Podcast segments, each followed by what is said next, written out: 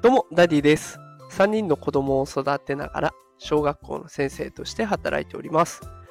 このテクラジでは AI や NFT といった最新テクノロジーを使った子育てや副業のテクニックを紹介しております。さあ、今日のテーマは、日本語で書かれたウェブサイトは全体の3.7%しかないというテーマでお送りしていきます。さあ、ということで今日は情報収集について投稿していこうと思うんですけれども、まあね、情報収集、情報を集める手段として、ウェブサイトを使っているという人、かなり多いんじゃないでしょうか。ね、何かしらキーワードを入れて検索したりとか、あとそこに書かれた情報を信じて行動しているんだという方、いっぱいいらっしゃると思います。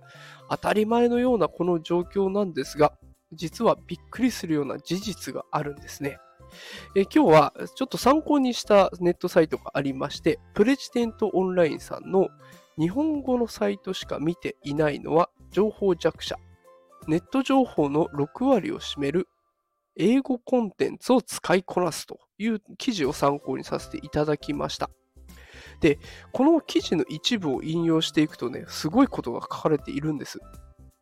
調査サービスの W3TEX っていうところによると、世界中のウェブサイトのうち、英語のコンテンツは55%、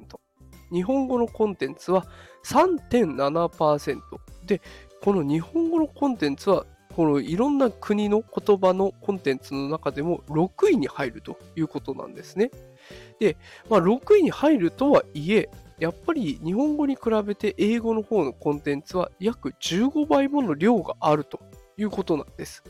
だから私たちってたったの3.7%の情報を信じ込んで動いているということになります。数字、もうちょっと他の言い方をすると、100人中3人が言っていることを信じて行動しているような感じなんですね。で、そう考えるとですよ、もっと多くの人の意見を聞くっていうのも結構大事だと思いませんか？で、今日はそんな英語コンテンツの情報の集め方を紹介していこうと思います。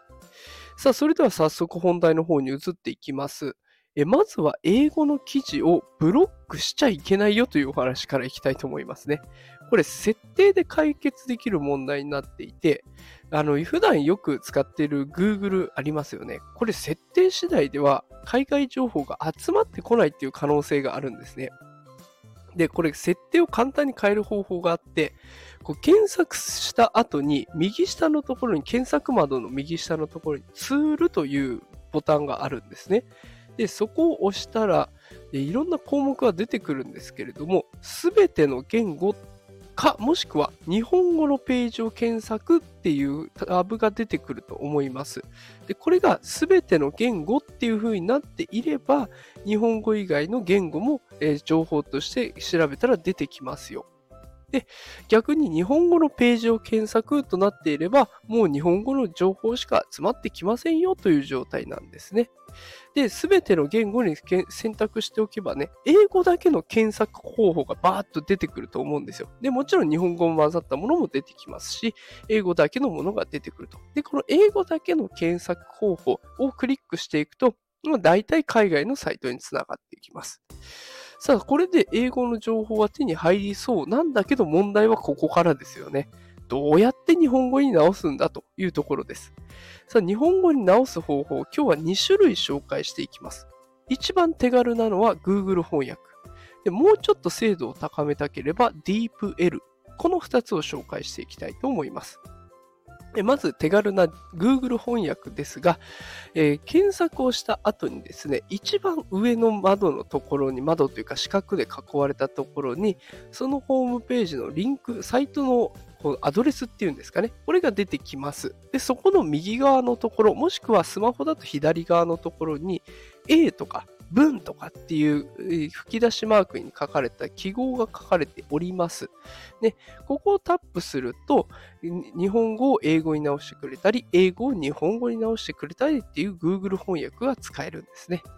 ただ、これでほとんど解決はするんですけれども、たまに日本語に違和感を感じることがあるんですね。なんか変な日本語使ってるな、みたいなところ。